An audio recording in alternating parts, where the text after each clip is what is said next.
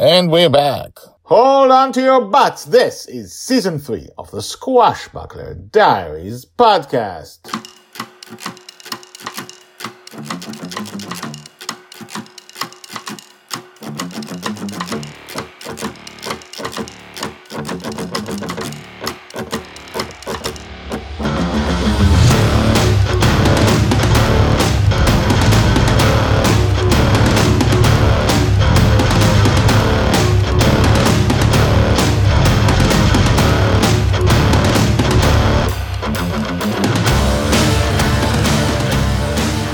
Welcome back. My name is Guy Hasson, and you are listening to the Squashbuckler Diaries podcast, the daily podcast, once again, about Joy Shelley, the girl who is lost in dreams. Every season covers three years of Joy's life on average, and between the seasons, we have books that show the massive, epic events of Joy's life. I've been away for basically two or more weeks there was life stuff. There was stuff about doing the organizing uh, things for the launch of the first book about Joy. More details about in the upcoming week. And I appreciate your patience. Joy's back. Joy's never going away. She's getting older with every season. And uh, I hope you enjoyed the episodes back in season one, which showed Joy at one of the hardest moments of her life as shown in the podcast, the hardest moment in her life so far had been actually in the book between season one and two, coming out soon. That was joy. That's how tough it was to live in Justin's dream. And I hope you enjoyed that, enjoyed remembering that. And so what an amazing girl she is. And now she's about uh, six years older. So let's begin. We're at age 10 and a half. Joy is at the stage where she and uh, everyone is flying upward to see where the dreams start, while she's lost in dreams, while she doesn't know what the right dragon is. The podcast is about reminding you moments of life. What's it like to live in a dream? To live in between those big, huge adventures of hers, which are in the books, and we get a chance to see her life and to fall in love with her and to learn more stuff about dreamers, about dreams, about the mysteries of the dream, and about her new family, which is the people who have stuck around. Let's begin. Season 3, episode 126 The Time Traveler, Part 1. Joy's age 10 and a half, told by Grandpa Walt. You're a time traveler? Justin says. We've docked Bonny's Revenge in an actual port one I don't recognize. But there she is. Bonny's Revenge has docked in the water, in the ocean.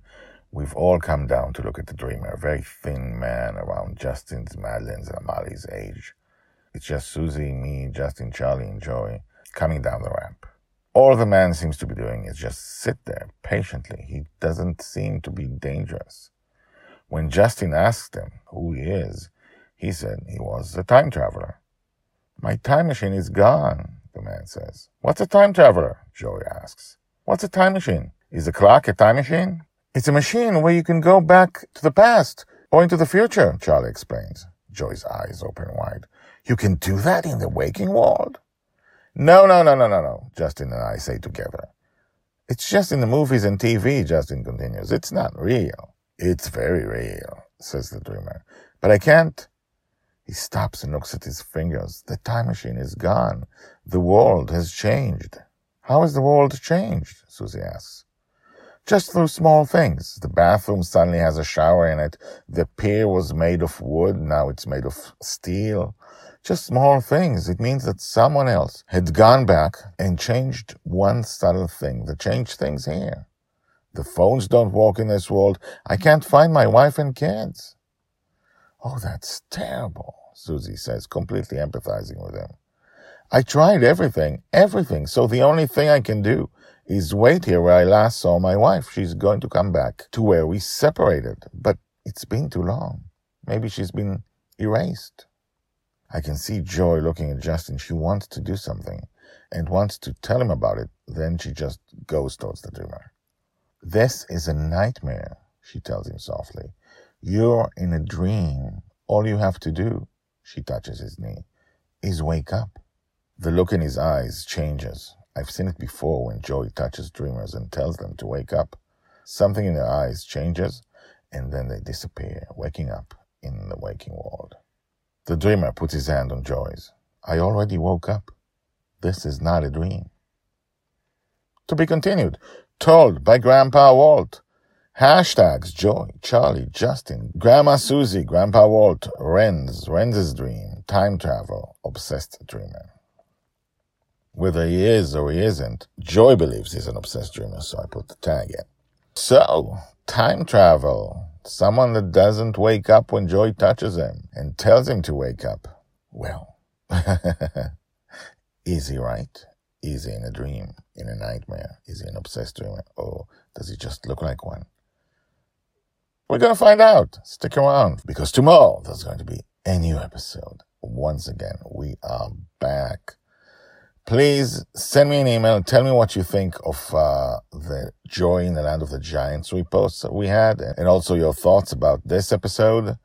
Guy Hasson at gmail.com, G-Y-H-A-S-S-O-N at gmail.com. Like, subscribe, tell your friends about the Squashbuckler Diaries. I will see you tomorrow. Bye bye.